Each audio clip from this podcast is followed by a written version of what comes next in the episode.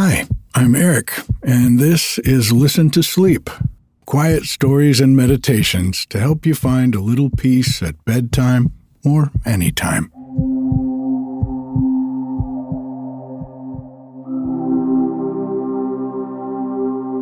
Well, I want to thank everyone who reached out this week from all over the world, really, to make sure that we were doing okay here with everything that's been going on in California. There has been so much flooding here that it's become an international news story. Well, we've been very fortunate here on the mountain, and we haven't had any major mudslides or flooding. It's just been very wet most of the time. But yesterday we got a break from the rain, and I took the dogs out for a nice, long, sunny walk. It was so beautiful. And Bandit is here visiting for a week, and that's always a treat. Speaking of treats, it was my birthday this past week, and to celebrate, I would like to give you folks a treat that I've been working on for a while now. In 2023, each month, I'm going to read at least one original story for you that I have written myself. The stories are about life here on the mountain. Mine and Joe and Bodhi and Ninja and Ashi's, as well as all the other animals with some fiction and maybe even a little fantasy woven in. This is something I've wanted to do ever since I started Listen to Sleep over three years ago. But I was afraid to back then. And I let that fear get the best of me. Well, I've decided I'm not going to do that anymore. Life is too short and I'm very excited to share these stories with you. These episodes will be called Listen to Sleep Mountain, and in them, I'll be reading each story twice, once at my normal pace, and then once again a bit slower, much the way Kathryn Nicolai does with her original stories about the village of Nothing Much in her wonderful bedtime story podcast, Nothing Much Happens. She has been such an inspiration to me and a friend. And if you haven't heard her podcast, I highly recommend it, and I'll put a link to it in the show notes. I want to thank Addie, Michelle, Cecilia, Stephen, Aaron, Shane, Teresa, Laura, Suzanne, and Samantha for supporting the podcast by subscribing to the ad free version this week. Your support is what allows me to be your bedtime storyteller and meditation guide. We have just a little less than 600 supporters now, and I sure would appreciate it if you could help me reach my goal of 1,000 supporters by this summer. When you support the podcast for just $5 a month, you'll get every episode without any ads a day earlier, along with an extra subscriber only episode every week. You can join on the website at listentosleep.com or by clicking the link in the show notes.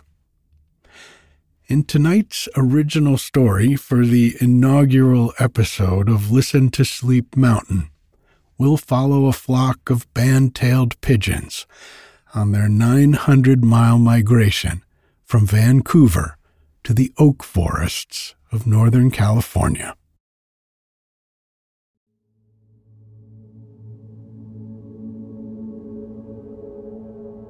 Let's take a deep breath in and out.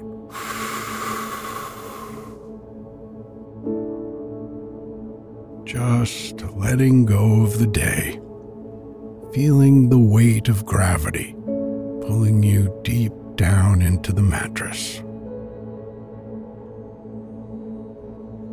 And another deep breath in and out.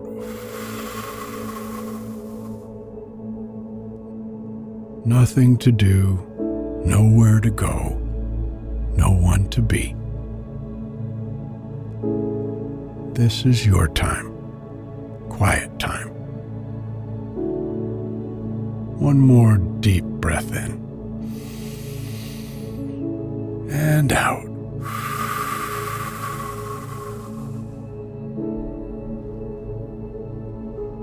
If you get tired while I'm reading to you, that's okay.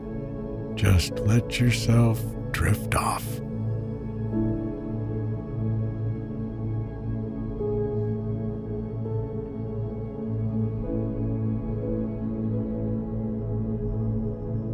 Journey South.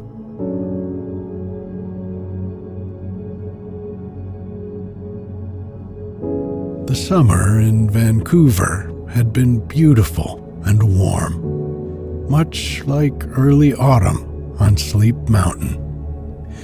The occasional gentle rains had kept my feathers clean without the need to venture to the ground to bathe in a fountain or a brook.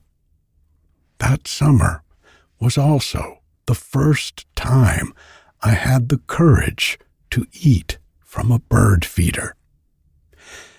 The people inside the house seemed so close, but through the glass I could see that they only wanted to watch me, not catch me.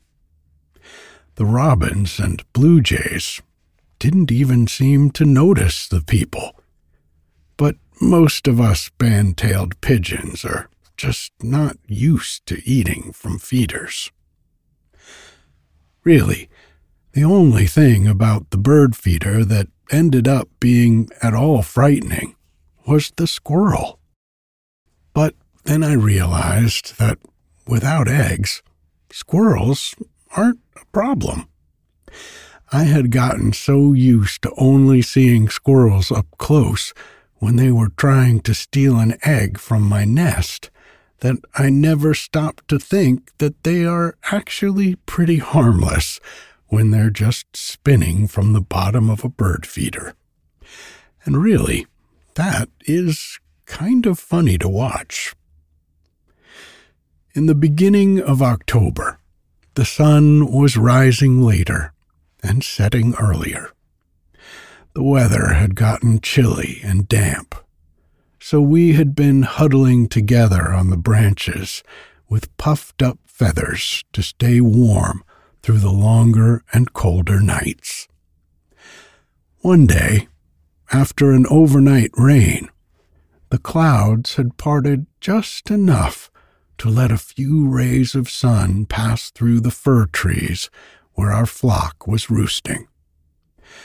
The rustling of feathers and light cooing of greetings around me seemed a bit different from the days prior there was a hint of anticipation in the air, and I remember thinking that maybe this would be the day. I also remember wondering that morning what winters were like in Vancouver. Did the days just get shorter and shorter until it was only night? Did the rain start and just never stop? I've never spent a winter in Canada, and I've always just assumed it would be much like the winters in California, but maybe just a little colder. But maybe I'm wrong. One day, I may spend a winter with a flock that doesn't migrate, just to see for myself. But on this particular day, I was pretty sure that my flock would soon begin the journey south to Sleep Mountain. As the morning light became a bit brighter, I could see the grandmother pigeons huddled together a few branches above me. They were watching the sun rise and gauging its position on the horizon. I wondered had it moved far enough to the south? Was this going to be the day? After a while, the grandmothers got very quiet and shut their eyes. As the clouds began to gather, blocking out the light, the grandmothers began to sway back and forth. And then they all moved together to a branch near the top of the tree to get a better look at the weather. They could smell the dry leaves and feel a hint of warmth on the breeze coming from the south. Yes, it was then that we knew it was the day. For my entire life, in early autumn, our flock has left Canada for the acorn forests of Northern California. They are filled with the largest and tastiest acorns in the whole world. Because late summer had been warmer than usual, I was starting to get a bit restless and wondering if the acorns on Sleep Mountain might have already started to fall. One particularly warm autumn a few years back, most of the acorns had fallen to the ground by the time we arrived. But we much prefer to eat them when they are still on the branches of the oak trees. Not only is it safer to stay up in the trees, but those acorns don't have any worms in them, like the ones on the ground often do. Also, when they are just ripe, they pop so easily from their caps.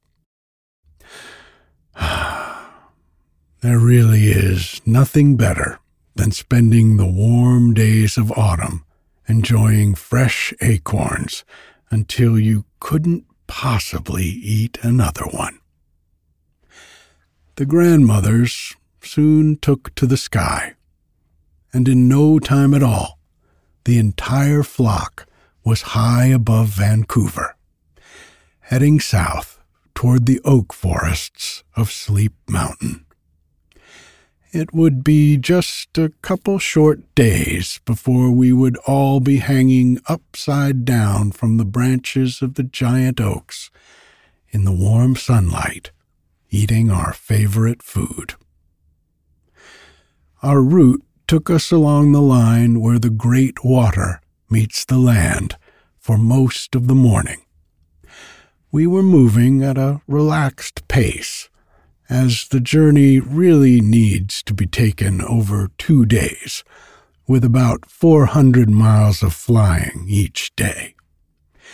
In a full day, we can fly up to 600 miles, but we couldn't make the 900 mile trip from Canada to Northern California in one day, so we always split it up into two easy days. On the first night, we slept in the shadow of the Purple Mountain in Oregon. Here we stopped to remember our brothers and sisters to the east, whose flocks long ago took their final migration to the forest in the sky. It's been over 100 years since anyone has heard or seen anything of the passenger pigeons, who once covered the land east of the Rocky Mountains in great numbers. That first night already felt a bit warmer, and the day was noticeably a bit longer. As we roosted in a Douglas fir, my mother and grandmother cooed me to sleep.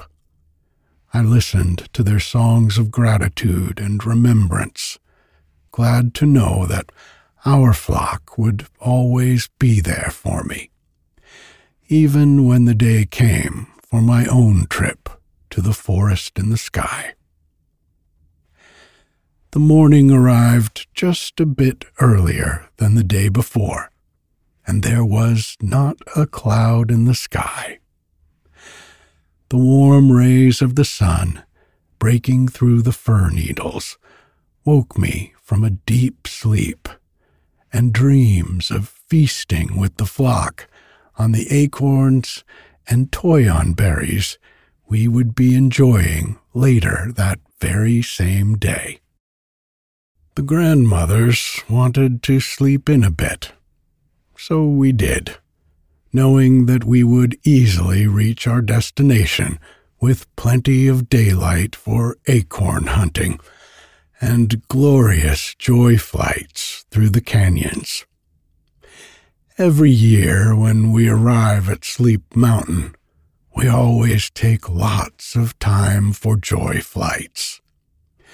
There are almost no people who live there, so it's very quiet. All we can hear is the sound of our breath and the flapping of our wings as we make our way through the canyons from oak to oak. It's such a peaceful place. As the sun rose higher in the sky, we passed the mountain with the lake on top of it. Grandmother told me that it was once a smoking mountain with fire coming out of the top. But then, one day, the rains came and put out the fire. For many, many days it rained, until the mountain was filled with water. But living in the middle of the mountain, there was one magical man they called a wizard. He kept stacking rocks as the waters rose above his home, and when the rains stopped, he had made an island in the middle of the lake and lived there until the day he flew to the forest in the sky.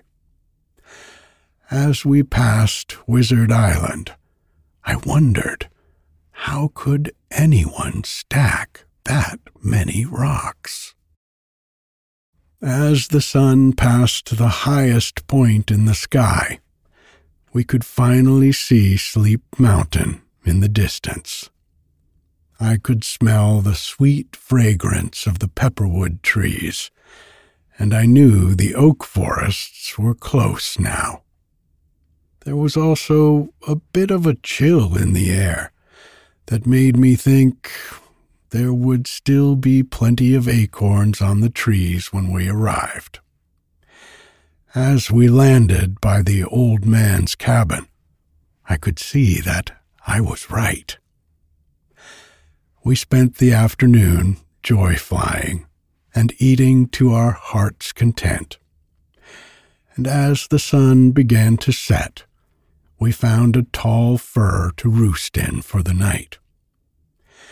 I could hear the old man's dog barking at the crows as I cozied up next to grandmother and drifted off to sleep.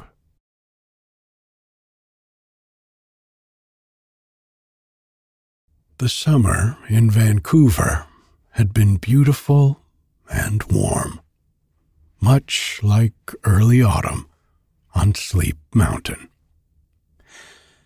The occasional gentle rains had kept my feathers clean without the need to venture to the ground to bathe in a fountain or a brook. That summer was also the first time I had the courage to eat from a bird feeder. The people inside the house seemed so close. But through the glass, I could see that they only wanted to watch me, not catch me. The robins and blue jays didn't even seem to notice the people. But most of us band tailed pigeons are just not used to eating from feeders. Really, the only thing about the bird feeder that ended up being at all frightening was the squirrel. But then I realized that without eggs, squirrels aren't a problem. I had gotten so used to seeing squirrels up close, but only when they were trying to steal an egg from my nest. And I never stopped to think that they are actually pretty harmless when they're just spinning from the bottom of a bird feeder. And really, that is kind of funny to watch. In the beginning of October, the sun was rising later and setting earlier. The weather had gotten chilly and damp, so we had been huddling together on the branches with puffed up feathers to stay warm through the longer and colder nights. One day, after an overnight rain, the clouds had parted just enough to let a few rays of sun pass through the fir trees where our flock was roosting. The rustling of feathers and light cooing of greetings around me seemed a bit different from the days prior. There was a hint of anticipation in the air. And I remember thinking that maybe this would be the day.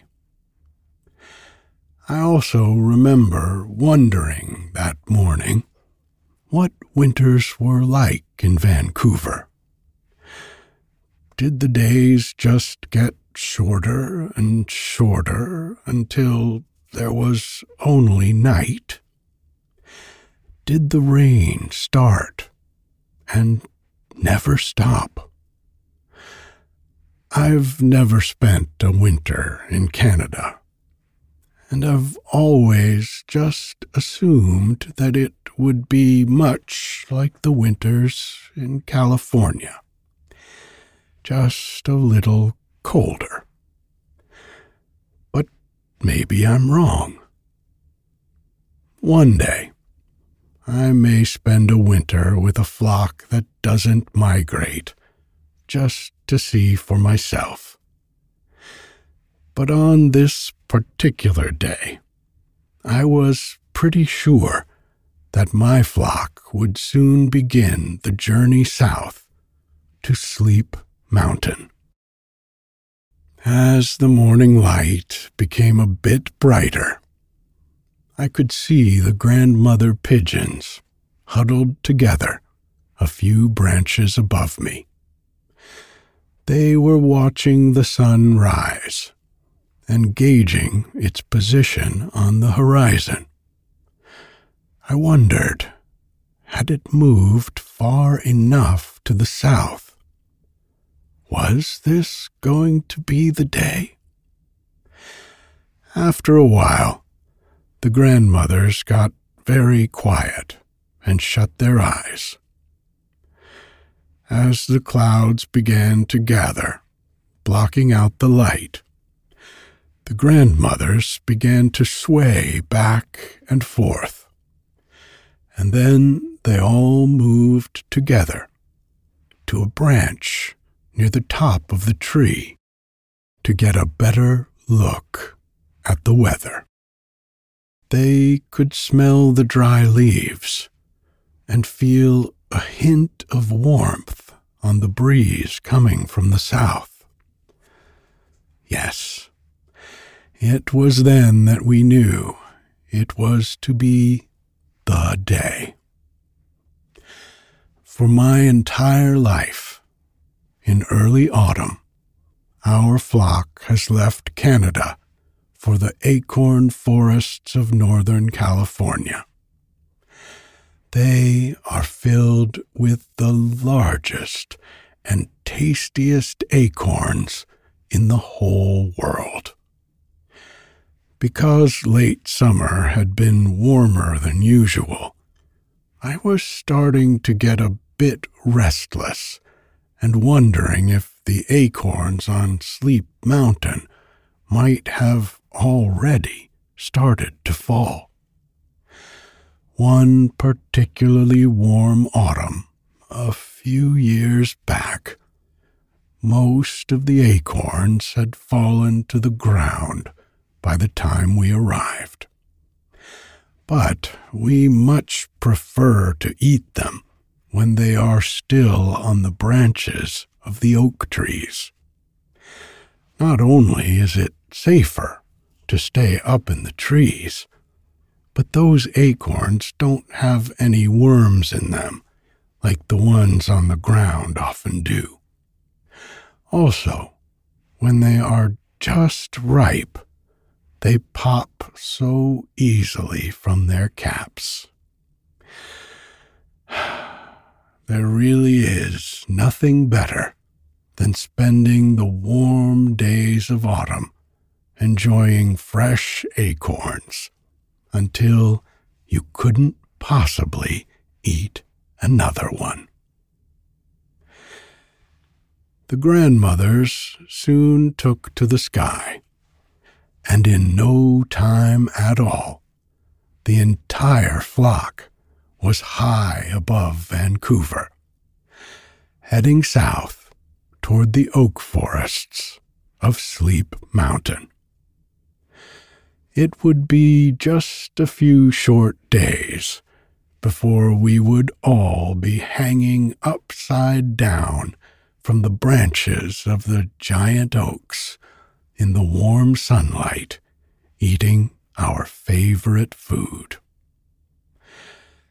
Our route took us along the line where the great water meets the land for most of the morning. We were moving at a relaxed pace, as the journey really needs to be taken over two days, with about 400 miles of flying each day.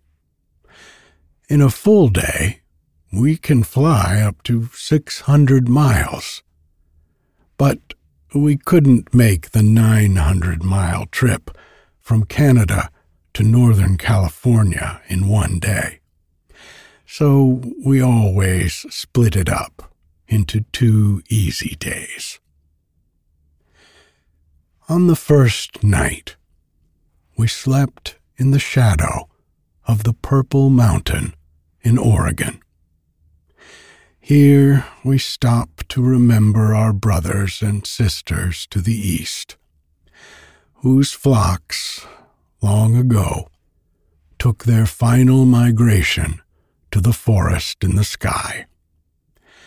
It's been over 100 years since anyone has heard or seen anything of the passenger pigeons, who once covered the land east of the Rocky Mountains in great numbers.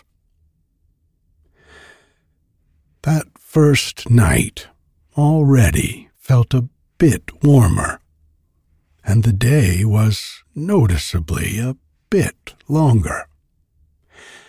As we roosted in a Douglas fir, my mother and grandmother cooed me to sleep. I listened to their songs of gratitude and remembrance, glad to know that our flock would always be there for me, even when the day came for my own trip to the forest in the sky. The morning arrived just a bit earlier than the day before, and there was not a cloud in the sky. The warm rays of the sun breaking through the fir needles woke me from a deep sleep and dreams of feasting with the flock on the acorns and toyon berries we would be enjoying later that very same day. The grandmothers wanted to sleep in a bit. So we did, knowing that we would easily reach our destination with plenty of daylight for acorn hunting and glorious joy flights through the canyons. Every year, when we arrive at Sleep Mountain, we always take lots of time for joy flights. There are almost no people there, so it's very quiet. All we can hear is the sound of our breath and the flapping of our wings as we make our way through the canyons from oak to oak. It's such a peaceful place. As the sun rose higher in the sky, we passed the mountain with the lake on top of it. Grandmother told me that it was once a smoking mountain with fire coming out of the top. But then, one day, the rains came and put out the fire for many days it rained, until the mountain was filled with water. But living in the middle of the mountain, there was one magical man they called a wizard. He kept stacking rocks as the waters rose above his home, and when the rains had stopped, he had made an island in the middle of the lake and lived there until the day he flew to the forest in the sky.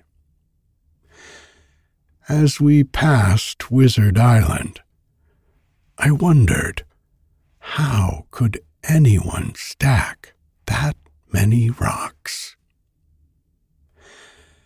As the sun passed the highest point in the sky, we could finally see Sleep Mountain in the distance. I could smell the sweet fragrance of the pepperwood trees, and I knew the oak forests were close now. There was also a bit of a chill in the air that made me think there would still be plenty of acorns on the trees when we arrived. As we landed by the old man's cabin, I could see that I was right. We spent the afternoon joy flying and eating to our heart's content. And as the sun began to set, we found a tall fir to roost in for the night. I could hear the old man's dog barking at the crows as I cozied up next to grandmother and drifted off to sleep. Good night.